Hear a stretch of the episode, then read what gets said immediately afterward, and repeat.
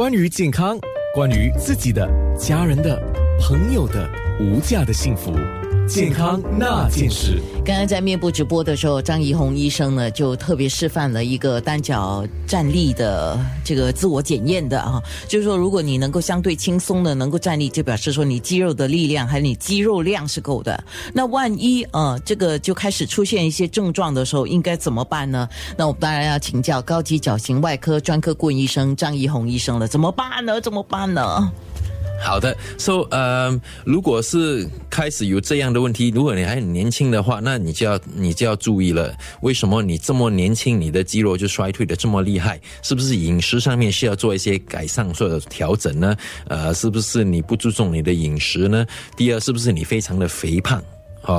就是油非常的多，肥肉非常的多。那最重要呢，就是要开始第一减肥，第二建立你的这个肌肉的力量。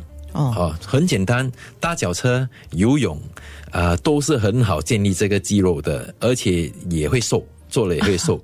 再加上晒一点太阳，维他命 D， 维他命 D 其实是很重要的一件事情。如果我们缺乏维他命 D 呢，也会造成骨骼的问题，还有这个肌肉也是会有一定的问题。我还不晓得维他命 D 对于肌肉的建立那么重要。对，非常的重要。我只知道它对钙质的吸收是很重要的。对对，然后其他很简单的，就像酒精啦、烟啦，这些不需要讲啦哈，这些都是一般健康的东西，说不吸烟、不少喝酒啦。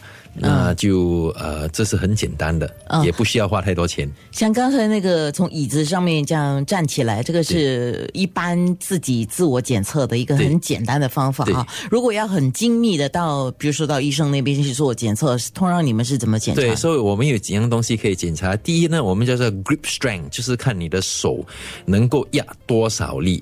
通常就好像你以前我们小的时候跟人家玩的时候，你压我的手，我压你的手。通常呢，男生最少都要有办法要26 kg，26 kg。如果你没有这个力量呢，就可能有这个肌少症。所以这个是第一。第二，走路的速度。就是6米，每一米要在 0.8 秒钟走完了。那么你走这个6米，你就用个 stopwatch time 一下，看他走得到吗？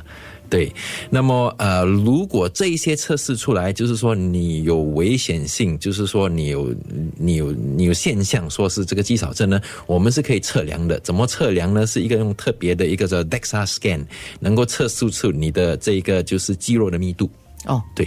OK， 所以等一下我们要请张医生来说一下啊。如果我们要做预防的话，就是肌肉啊，我们说不要它流失的太快，或者是建立那个肌肉，肌肉是可以吃回来的吗？健康那件事。